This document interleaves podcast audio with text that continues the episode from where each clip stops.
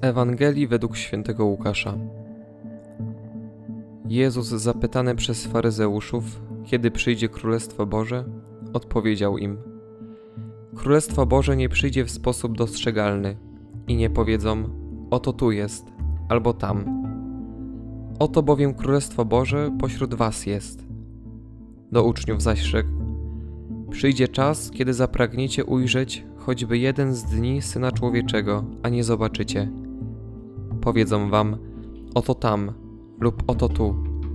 Nie chodźcie tam i nie biegnijcie za nimi. Bo jak błyskawica, gdy zabłyśnie, jaśnieje od jednego krańca widnokręgu aż do drugiego. Tak będzie z synem człowieczym w dniu jego. Wpierw jednak musi wiele wycierpieć i być odrzuconym przez to pokolenie. Faryzeusze pytają Jezusa, kiedy przyjdzie Królestwo Boże ze zniecierpliwieniem oczekują wybawienia spod ręki zaborcy, Rzymian. Czekają na Mesjasza, który zaprowadzi ich ku wolności. Jakie musiało być ich zdumienie, kiedy usłyszeli, że Królestwo Boże jest pośród nich. Bo tak właśnie najczęściej możemy spotkać ślady obecności Boga w naszej codzienności, pośród codziennych obowiązków i spraw. Tak często czekamy na efekt wow, który nie przychodzi, powodując zniechęcenie.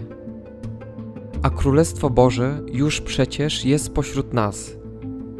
Niektórzy doświadczają go w miłości swoich rodziców, uczynności znajomych, na Eucharystii, we wspólnocie, w nadzwyczajnych zbiegach okoliczności. A gdzie ja doświadczam Królestwa Bożego? Czy zastanawiam się nad tym, gdzie spotkałem w danym dniu znak obecności Królestwa Bożego?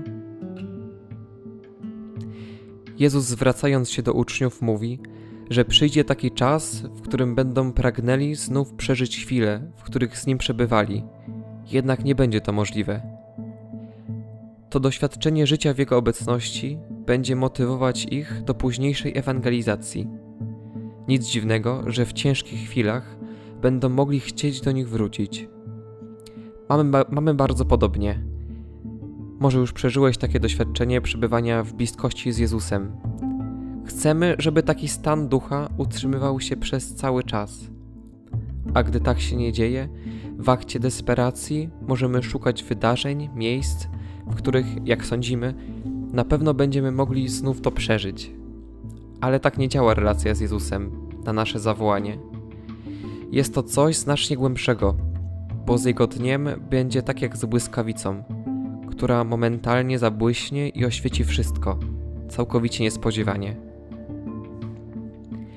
Czy ja szukam doświadczeń bliskości Pana Boga na siłę? Czy raczej ufam Mu, nawet jeśli nie otrzymuję takich doświadczeń?